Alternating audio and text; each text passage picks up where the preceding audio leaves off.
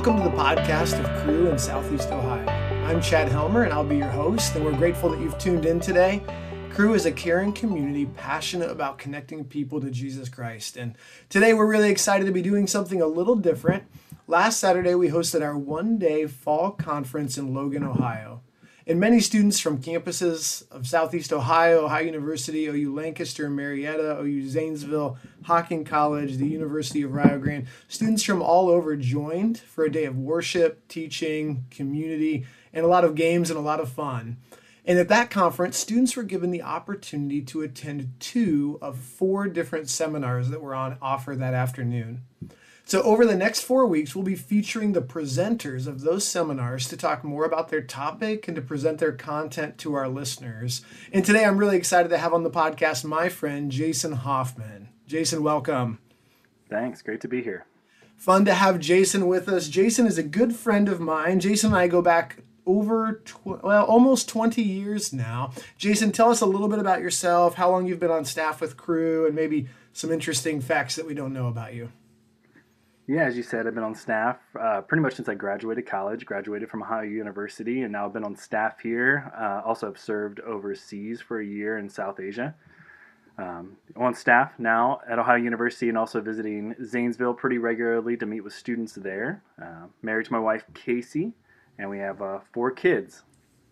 That's awesome. So Jason's four kids, they were just running around before the podcast and had the opportunity for my daughter and their kids to go trick or treating last night, which was a lot of fun. And so uh, well, Jason's going to be on the podcast today talking to us a little bit about evangelism and a particular kind of evangelism that we call natural mode evangelism.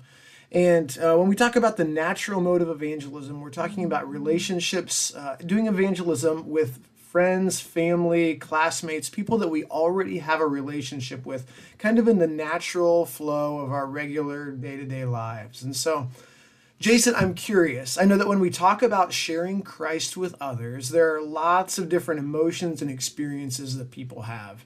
And some people hear a word like evangelism, and a number of different images come to mind. I'm curious, as you've interacted with students or others, how do they react to the idea of evangelism? Yeah, that's a great question. I think evangelism is one of those words that some people almost have a visceral reaction to. Mm-hmm. They almost picture themselves putting on some sort of boxing gloves and getting ready for some sort of verbal spar. Um, because there, there's just been so many different experiences of evangelism. There's been times where people have felt very cornered or very pressured, where they've maybe been on the street and had someone yelling at them, maybe through a bullhorn, um, maybe some different experiences that have been pretty negative. Mm-hmm. And so I think that makes sense, some of that picture. Also, as it's portrayed in media, often, especially a Christian having a conversation with someone that may not know Christ, often looks like a debate. And that's really a hmm. lot in our bigger culture, too, of anybody that's put in media, television, radio, when they're talking about issues, it's normally two polar opposites that are that are yelling at each other. And so I think we can have a negative view of evangelism. But I've actually been doing some reading recently, and especially a guy, Christian Smith, who is a Christian sociologist, is just to research different teenagers and people in different stages of life, and has come across with some, uh, come out with some pretty um, interesting data that I think pushes against some of those notions. And I'll just share a hmm. few things. One is that overall, people actually have a really positive view of religion. He's he's talking about Christianity, but also looking at a few different religions. But he says overall, people have a fairly positive view of religion. In fact, in one of his studies, it was less than 20 people, 20% of people had a very negative or somewhat negative view of religion. And I think that matches up with my experience. Maybe one out of every five people will have a more negative experience in a conversation, but for the most part, people were either neutral or positive. Hmm. And the other thing I was actually pretty fascinated by is as he talked to people that would self-identify as non-religious. Mm-hmm. Um, it was actually their openness to practicing religion, as they hmm. would say. And I think sometimes we have a notion that people are looking at a whole bunch of different religions, a variety of religions, including Eastern or maybe African religions. Um, but actually, his data showed that for non religious people, the one thing that they would most try if they were to try something religious is actually Christianity. The common practices of reading the Bible, praying, or going to church. And so for me, what that's helped me to do is I can picture when I'm having a spiritual conversation or engaging in quote unquote evangelism, I don't need to come in with a picture of a boxing glove stepping into a ring. I'm just walking along someone, having conversations with them that might actually be even kind of common for them. That that's not necessarily off-putting, but might might be a little bit different, but it's not totally unnatural, and it's certainly not a negative experience for most people. Hmm. That's, um, I mean, I think that's incredibly helpful because, uh, I mean, yeah, so much of what we see in popular media, at least, is that um, you know the religious person they're, they're either combative and uh, sort of dogmatic in a way that you have this picture of a, a, a battle or a conflict between a religious person and a non-religious person, or you have this picture. Um, you know, you're talking about uh, people who say they don't have a particular religious affiliation. We just assume that they must be atheists. But what I hear you saying is, well, they're not. They're they're not. Uh, the statistics is that they're not uh, combative, and then they're also that their lack of affiliation is that they're really open to having conversations about Christianity, open to having spiritual conversations and considering things, and that Christianity sounds like it's at the top of the menu of options that they might be open to. So, mm-hmm. am yeah. I hearing that right? Yeah, that's exactly right. That's awesome. So, I mean, so we don't have to think of it as a combative conversation. Really, it's a conversation we're having with someone who's um, statistically they're open. Statistically, um, they're they have a positive view of uh, what you might even be talking with them about in evangelism. Tell us what are some of the steps that we could begin to take to engage in evangelistic conversations with family, friends, coworkers, those kinds of folks. Yeah, that's a great question because um, I think a lot of us maybe have, as we spent time in a great community of other believers, as we even just study the Word, we realize God has called us to be a light to other people. But that can actually, there's a lot of challenges to that. And for me, there's been a lot of different resources, so I'm sure what I'm going to share is kind of a combination of all those. But I think of three steps that someone can take, and really, there are three modes of uh, engaging with other people. And the first one is, I'll just say all three. We need to be around people, we need to be available to them, and we need to be aware of them. So I'll walk through each of those briefly. The first step is if we want to engage in spiritual conversations, if we want to hopefully have conversations where we're sharing about Christ with them. We just have to be around other people. It might really seem uh, simple. You might say, "Of course, Jason. That uh, how could you think any different?" But I think we need to really evaluate: Am I around other people that I don't know where they're at spiritually? Hmm. They might be Christians. They might not follow Christ, but we don't know. Are we at least around people physically or some, uh, you know, kind of virtually in this during mm-hmm. the pandemic? But do we talk to people? Are we in the same space as they are? So we need to be physically or virtually physically kind of around other people. Mm-hmm. But then the second step I'd say is, are we available to those people who are around? And when I say available, I mean relationally available. Mm-hmm. Open to have conversations with them, engaging with them about the kind of common things of life. I think of myself as a student um, I was around a lot of other people. I was in classes with them, I was in labs with them.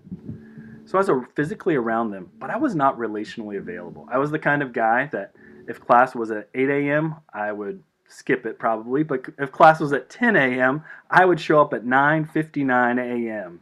Sit at the seat either in the back or closest to the door.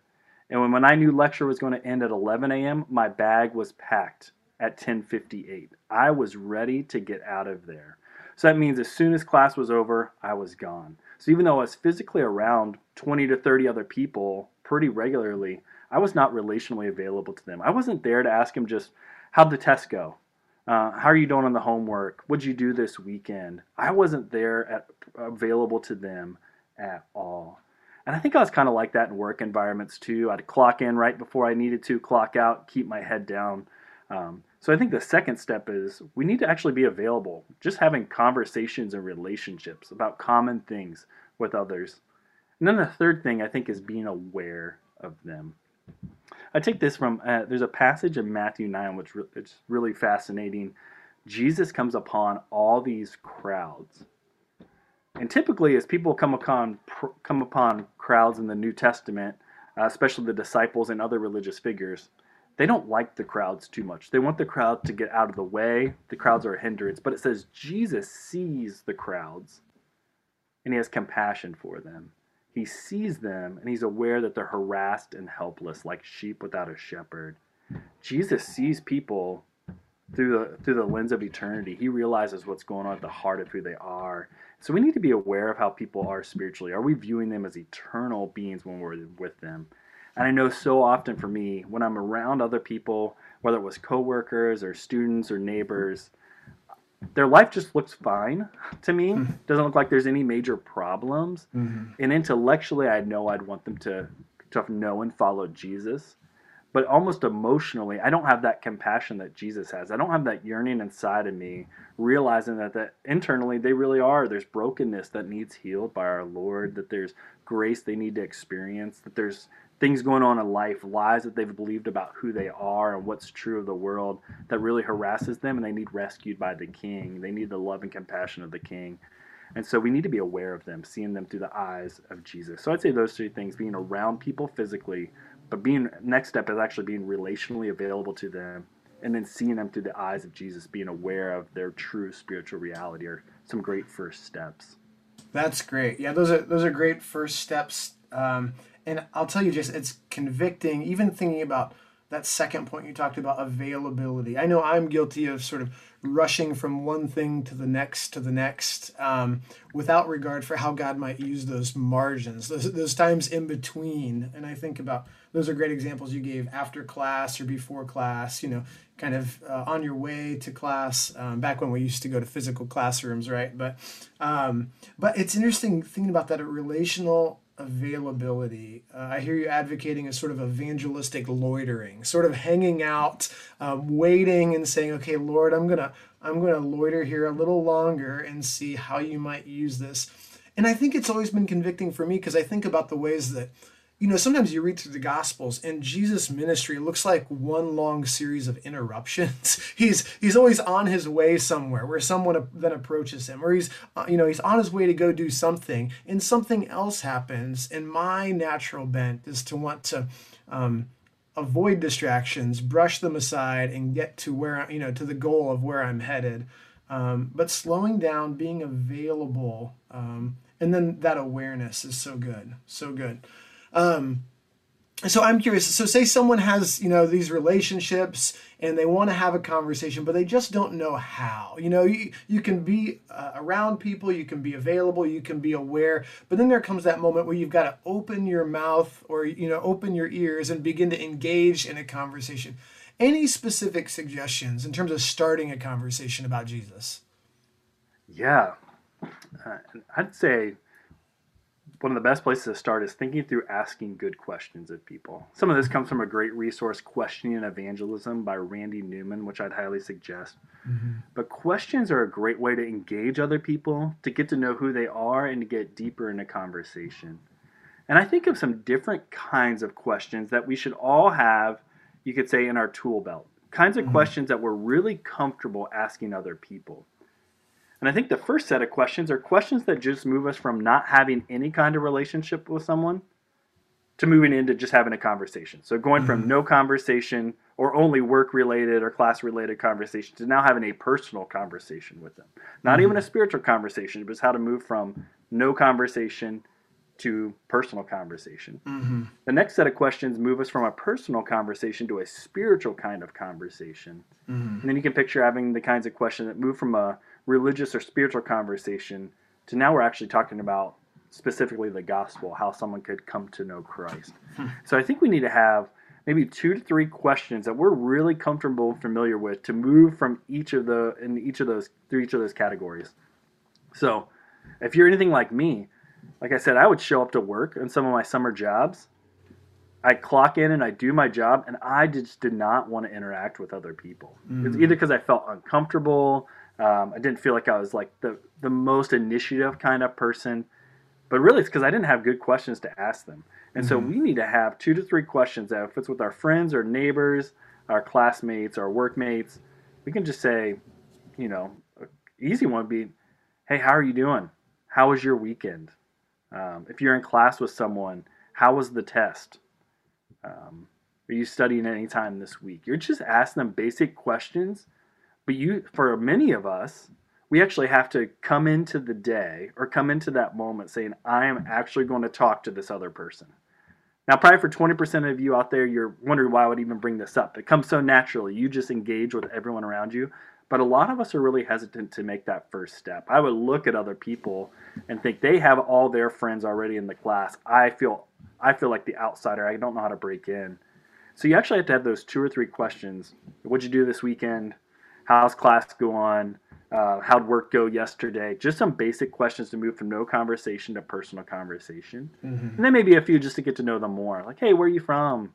Um, you have any siblings? Um, have you worked any other jobs? How'd you decide to come to OU? Some questions like that, or come to the college you're at. The next kind of questions are moving from that personal conversation to a spiritual conversation. And the one question I'd say everyone should just have in their back pocket, ready at any moment, is, "Hey, tell me, do you have much of like a religious background?" Mm-hmm. or you, another way you could say it is, "Did you go to church much growing up?" And as I talked about earlier, that's not an offensive question. Actually, a really high number of people will have had some experience with church. Mm-hmm. And so by just asking them what their religious or church background is, I think you won't you won't get strange looks. People will feel um, like that's a pretty easy question to answer. And they can be ready to follow up with that. You know, if they say they have a church background, you can say, "Hey, I'm interested. Like, do you go to church regularly here in town?" And if they say yes, that's great. You can engage with them in some of those spiritual topics. If they say no, you could ask them some follow up questions to that even. I'm interested. Is that do you not go to church? Is that one of those things where you made a conscious choice to stop going to church, or is it just one of those things where you didn't find a place to go? So all these questions are just kind of getting to know people questions, but they're mm-hmm. moving it into like spiritual, religious kind of talk. Mm-hmm. Um, and then I think there's other things you engage in them just by what you're learning.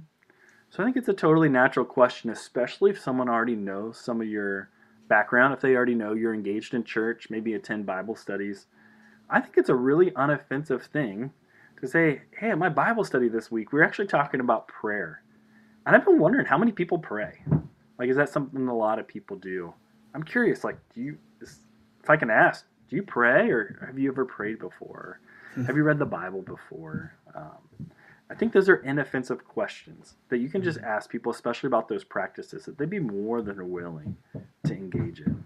Mm-hmm. So give those questions to move into any kind of relationship. Now those questions to move in a spiritual kind of conversation. Mm-hmm. And I'd say there's two last kinds of questions, and they're really trying to move into the gospel. Mm-hmm. Um, and I'd say they're, uh, you can say quote unquote, sometime questions. You've got to have great conversation. You feel like there's opportunities to tell them more about your spiritual story of coming to know Christ or to actually walk through some passage or some maybe a tool to share the gospel, you could say, hey, I really enjoy getting to talk about these things. Um, as you know, my faith's pretty important to me. Can I share with you more about that sometime? We grab coffee sometime next week or something? Or can I show you this resource that's been really helpful for me in making sense of who Jesus is? I didn't really know much about who Jesus was, but this tool really helped me. I'd love to share it with you sometime. Can we, can we see if that could happen? the other kind of sometime question I think becomes more and more valuable. Um, I think currently, if you're in class, it's great, but it's also true of neighbors. If you after you've graduated, is the invitation question. Mm-hmm. If you've got to talk about some of these things, just saying, "Hey, um, I have a great church I found. You know, I, I had a few different experiences with churches growing up, but the people at this church are awesome, and the teaching has been really helpful and encouraging and challenging. I think you'd really like it. Would you would you want to come to church with me sometime or to a Bible study with me sometime? I think I think we're we'd be pretty surprised at the number of things people would come to with us if we just invited them, if we just mm-hmm. were relationally available and connected with them. Um, people are curious about these experiences, mm-hmm. and so mm-hmm. I think just inviting them into it.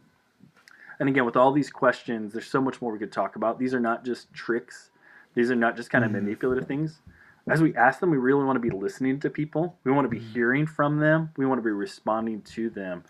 And these are ways of loving them. We're getting to know them on more than just a surface level. We're getting mm-hmm. to know more deeper parts of who they are. So we're, we're listening to them, we're caring for them, we're even internally just praying to the Lord as we're in these kind of conversations. So I think those would be those are most helpful for me is having uh, the right tools, having specific questions to move through each kind of specific category are great to have and almost have memorized and maybe even practiced. Yeah, that's so good. Um, so many things there that are so practical and so helpful. But I even think about Um, Jason, you named it. it. It's it's usually my go-to question. I think about when I get my haircut. I ask this question. You know, I remember um, when I before I was in full-time ministry, uh, the question I would ask often. Uh, you know, do you have a spiritual background? Or do you have any kind of religious background? Just a really, and it would come up so naturally. You know, I would ask someone what they did on the weekend. They would ask me, and I'd say, "Well, I was at church. I'm curious. Do you have any kind of spiritual background?" And so I think I think those practical tips, moving from no conversation to personal conversation, personal conversation to spiritual conversation, and then spiritual conversation to gospel conversation, and then those those sometimes questions. Uh, just um, I, I love the power of that word sometimes. It takes someone off the defense. They don't have to give you a yes or no right now, but it gives them the opportunity to let, you know, you have the chance to let them know you want to invite them to something, you want to share something with them but it really put it really opens it up so that it's on their terms in a way that can be really helpful, I think, and um, uh, in a way that they can sort of make that decision. So, um, and the thing that you said, Jason, I think is so important. Uh, people want to talk about this. One of the things that uh, I think we're prone to forget is that God has created every person as a spiritual being. They're on a spiritual journey, and it's fundamentally human to think about life's big questions about heaven and hell and the afterlife and if there's a God and and what God might be like. And so I th- I think at least in my experience there's a hunger and a desire for people to talk about these things, but often they have no one to talk to about them. So I think I think uh, as a way of loving them and asking questions and getting to know people. We're loving people just as we step out in faith and engage in the conversation. We're giving them an outlet to talk and process and think about things that they very much, uh, it's at the core of who they are, sometimes whether they know it or not. So I think that's incredibly helpful. Um, so just wrapping up here, I'm I'm curious. Let's imagine, um, you know, we've got listeners on the podcast. They hear uh, these really practical tips. They've got a plan. Maybe they've got a person in mind they want to talk to. They've got some first steps, but um, where do we go from here? What might be some other resources or things that uh, students could begin to check out that would help them grow in their skills? Because it really is a skill, um, and the power of the Holy Spirit, stepping out and uh, you know and, and sharing Christ with others. Where would you point them? Some other resources. Again, there's so many excellent resources, but I think the few that I would mention right now are the Question Evangelism book by Randy Newman. I mm-hmm. really liked that because he just comes from a wealth of experience talking to friends and family about Christ. Mm. And he talks about these questions, how they can uh, bring us into great conversations. But he also talks about, which we didn't get to today, how to use questions when tough topics come up, how to use uh, questions of other people to really engage deeper um, when maybe uh, some more difficult conversations come up. So, Question Evangelism by Randy Newman mm-hmm. would be one of my first books I'd recommend. Hmm. Um, and a little bit different approach, but I would really encourage reading a book like More Than a Carpenter by Josh McDowell. Hmm.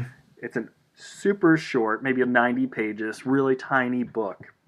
Um, kind of a shortened version of one of his longer classics. Josh McDowell was an apologist, really studied some of the historic and logical reasons for Christian belief reading that book as one of the first books I read after coming to know Christ gave me a wealth of confidence to engage in conversations because mm. now I knew there was great reasons behind my faith.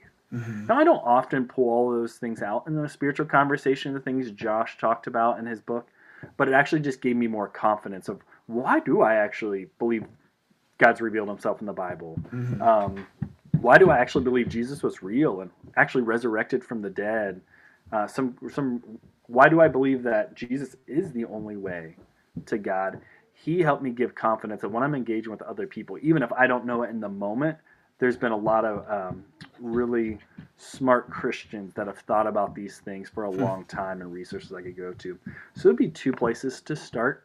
Mm-hmm. Um, if you're on campus somewhere, especially in a Cru movement, there's this uh, materials called Co-Journers material, which is incredibly helpful uh, in a much more detailed way, walking through how to engage in these kinds of conversations, lead someone to Christ, and even when obstacles come up, maybe faith uh, or reason obstacles or faith obstacles someone might encounter and come into Christ, how do we help build bridges over some of those obstacles? Um, but then also, just look at the scriptures too. Yeah. I mean, it's incredible if you open the Gospels to see how Jesus interacts with people. He move, he initiates, he moves into relationships, he asks questions Uh, he loves people. He, he's willing to challenge people in an appropriate way. And you just time after time see Jesus engaging with other people. And another place is looking at a place like Colossians 4. Um, if I get a moment, I could just share briefly why I love this passage. Mm-hmm. It's, uh, I would say, the second most powerful missionary ever. There's the Apostle Paul compared to Jesus himself, the Apostle Paul. And in Colossians 4, I think it's uh, 2 to 4 or 2 to 6, Paul actually asks, he says, Pray for me. So even the greatest missionary ever knows he needs prayer. He asks for prayer for doors to be opened mm-hmm. to, gos- to the gospel. He knows God needs to open these doors, but he also needs to have eyes to see those opportunities. Then he says, Pray for me that I might make my message clear. And I think we could all feel that. We want to have, uh, we want to be engaging in conversation. We want to make things clear why we believe what we believe. Mm-hmm. And he continues to pray that we make the most of our time. Mm.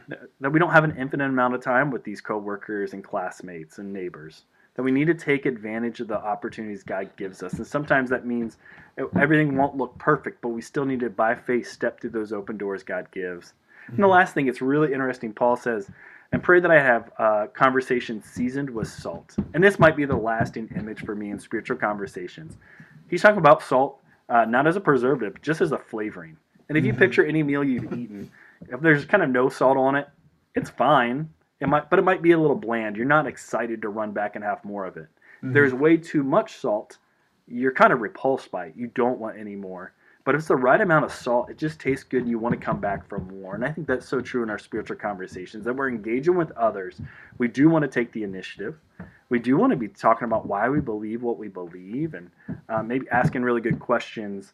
We don't want people to feel manipulated or overly pressured. That'd be too much salt. Mm-hmm. But we also don't want to be utterly passive. There's no salt there. And so I'd think through ways that, that you'd be able to bring up your faith um, in ways with uh, people that might not know Christ, where they walk away saying, That was different. I don't mm-hmm. often get to talk about these things, but because of that reason, that actually tasted really good. I would love to have more spiritual conversations and learn more about uh, Christianity.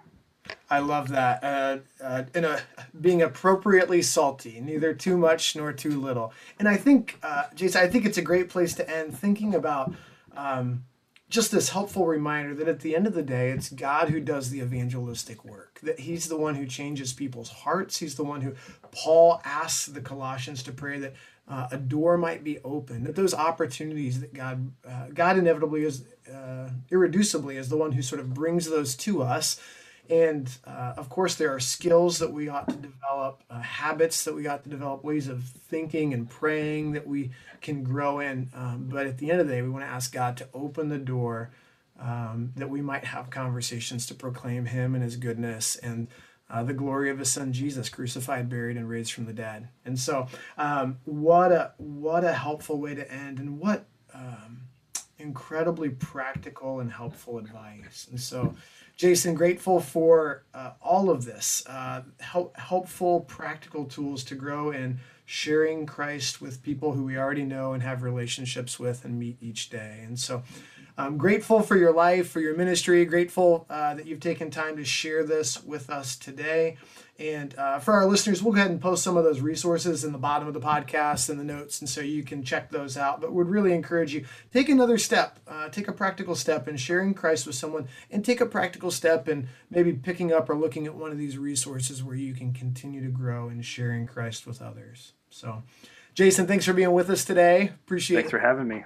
You bet. Glad to have you here. And um, feel free, I uh, would encourage our listeners, check back in next week as we'll continue the series listening to these four different seminars. So one down, three to go. We look forward to the next three. Thanks to our listeners for tuning in to this episode of the 180 Podcast, a production of Cru in Southeast Ohio. If you enjoyed this episode, please give it a like, a share, or leave an encouraging comment, and that will go a long way toward helping others hear about the podcast. The podcast isn't the only thing that we do. Whether you're a student living on campus or if you're still at home studying virtually, we'd encourage you to check us out on social media to hear more about what's going on. You can follow us on Instagram at Cru at OU, or to learn more about who we are and what we do, head over to our website, cru.ou.org. We'd encourage you if you visit the site to complete our involvement form to get more connected to all the things that are happening. Thanks for joining us. We look forward to seeing you next Thursday for another episode of the 180 Podcast.